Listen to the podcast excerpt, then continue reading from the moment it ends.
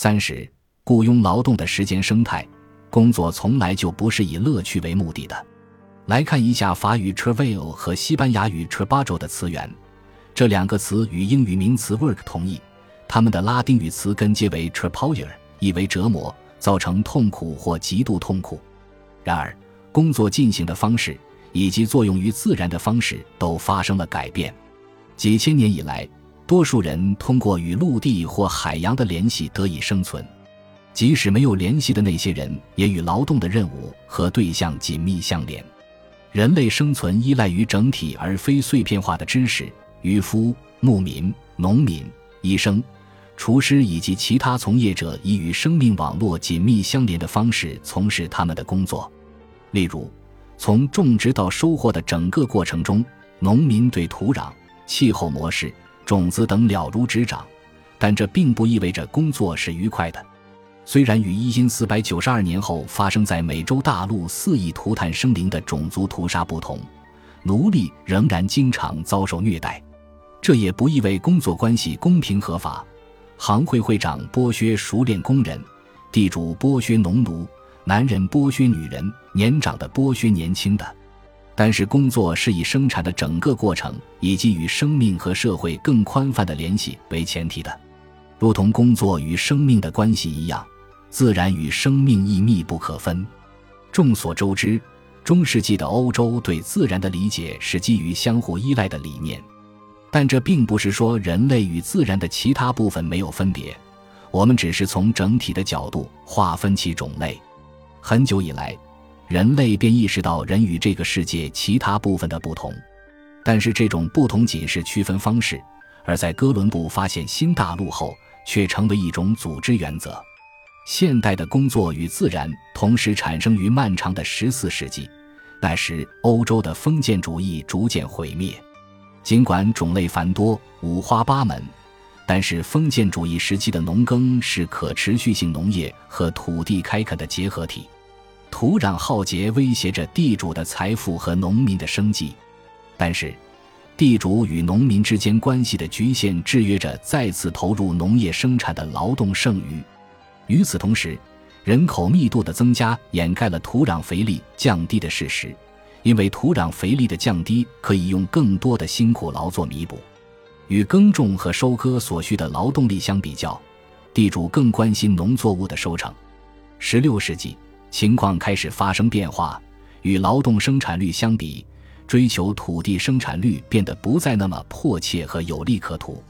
越来越多富有开创精神的荷兰或英国农场主致力于开拓国际市场，生产加工商品，因此他们更关心投入的工作时间与获得收益之间的关系。如第一章内容所提及的那样，在英国，土地的所有权通过圈地运动得以夯实。与此同时，圈地运动也使越来越多的农村人口从其赖以生存的共有用地中解放出来。这些刚刚失去家园的流离失所的农民，要么寻找其他的工作，要么等着挨饿。一旦找不到工作，他们还将面临牢狱之灾。因此，工人以及与土地的新型关系应运而生。在17世纪和18世纪，上层阶级对流离失所的穷人的担忧，最终导致制定针对流浪者的苛刻法律，以及成立慈善机构以改善贫困所带来的消极影响。政府支持的监禁威胁是使穷人成为雇佣工人的有效办法。这种行为利用了人类的智慧、体力和熟练技能，并使用现代新型的时间计量办法将人的劳动转化为生产性劳动力。如果说劳动实践而非土地生产率塑造了资本主义生态的话，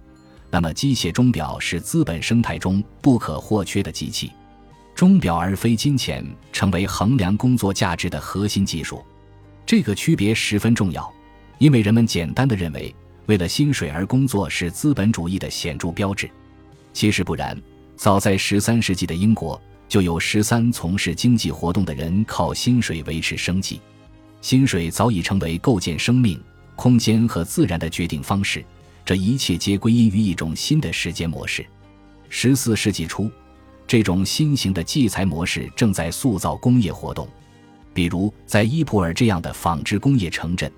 工人发现管理他们的并不是活动的流程或四季的更迭，而是一种新型的时间，这种时间具有抽象、线性、重复的特点。在伊普尔，工作时间由城镇的钟声决定，每次轮班的开始和结束钟声都会响起。到了16世纪，时间以分和秒来测量，这种抽象的时间观念决定着一切，如工作和娱乐、睡觉和起床、信贷和货币、农业和工业，甚至是祈祷。16世纪末，英国的大多数行政区都有机械钟表。20世纪，亨利·福特公司位于底特律城的生产装配线大量出产 T 型发动机小汽车。科学管理者用动速 Therables 姓氏的回文词，即1/1000秒作为工作量的测量单位。征服美洲大陆同样需要向原住民灌输时间和空间的新观念。无论欧洲帝国入侵到哪里，都有懒惰的原住民，他们对基督的命令和钟表的概念一无所知。管理时间对于资本主义的生态至关重要。早在1553年，西班牙政府就开始在主要的殖民地城市至少安装一个公共钟表。其他的文明社会有其先进的时间法则，但是这种新的工作制度打乱了原住民的生活节奏和他们与人类以外生命之间的关系。玛雅历法是一种复杂的时间等级体系，其独溯源于对天空的观测。玛雅历法为整个世界的人们提供了一套丰富的作息安排。西班牙入侵者选择历法中的神圣时刻发动殖民攻击，他们对玛雅历法所谓的尊重仅此而已。爱德华·汤普森评论道，对时间的管理遵循某种特定的逻辑，也就是说，在成熟的资本主义社会，时间必须要被消耗、销售和投入使用。劳动力仅是用来打发时间是不被允许的。特定生产活动与更高的生产目标之间的关系不允许打发时间的存在。整个世界都在使用暴力推行时间原则，向新归顺的臣民灌输资本主义时间的价值和结构，是殖民地事业的核心部分。1859年，一名殖民者提到，澳大利亚原住民如今可以用殖民者每年按固定时间修剪羊毛的方法来计算时间。这种做法给他们提供了确定年份的方式，这在以前是不存在的。在之前，他们是靠月份和月亮的变化周期计算时间的。然而，时间的管理方式也是反抗的焦点。另一名殖民者在日记中这样写道，今晚举行了盛大的狂欢会，我曾试图阻止他们，告诉他们今天是周日，但是他们说黑人没有周日。为什么会有反抗？因为劳工十分清楚，他们的劳动是被盗取的对象，殖民者在剥夺他们的劳动。在被殖民以前，如同众多靠狩猎和采集为生的社会成员一样，澳大利亚原住民每天花费不到6个小时就可以找到足够的食物，而资本主义强加给原住民的劳动时间是12个小时才能挣到足够的食物，远远超出了6个小时的劳动时间和劳动量。反抗这种新的统治却被贴上懒惰的标签，并且这种论调持续存在。在美国，超过 30% 的白人认为黑人比白人懒惰。殖民者通过一整天的工作量来统治人民，即利用工作和时间来调配劳动以获取利润。不仅澳大利亚原住民深受其害，非洲奴隶、佃农以及雇工都在不同的管理体制下从事劳动，并且针对工人的反抗以及为了让他们更有效率的工作，每种体制都会被不断修改。在欧洲中世纪末期，由于工人和农民的抵制，统治者未能复辟封建王权。在新大陆，原住民虽然对奴隶制度进行反抗，但很多人死于欧洲的传染病。早期的劳动试验包括强制性日薪工作、劳役长债和契约奴役制。这些体制以工厂集中区的强制债务管理体系和分成制的形式一直存续到20世纪。一些工作方式有时被认为是属于近代的，但是如果做进一步思考，情况则完全不同。例如，从孟加拉国的纺织工业角度来看，我们不难看出17世纪30年代的巴西甘蔗种植园的劳作模式属于现代工业运作模式。西敏斯评论道，尤其是在工业革命之前，技能和劳动的专业化依据年龄、性别、种族、工作条件，把劳动力区分为正式劳工、轮班工人和工人帮伙，并强调劳动的准时和纪律，这是工业而非农业的显著特点。甘蔗种植园是如今的工业化农业以及现代工厂的前身。种植园具有高度机械化的特征。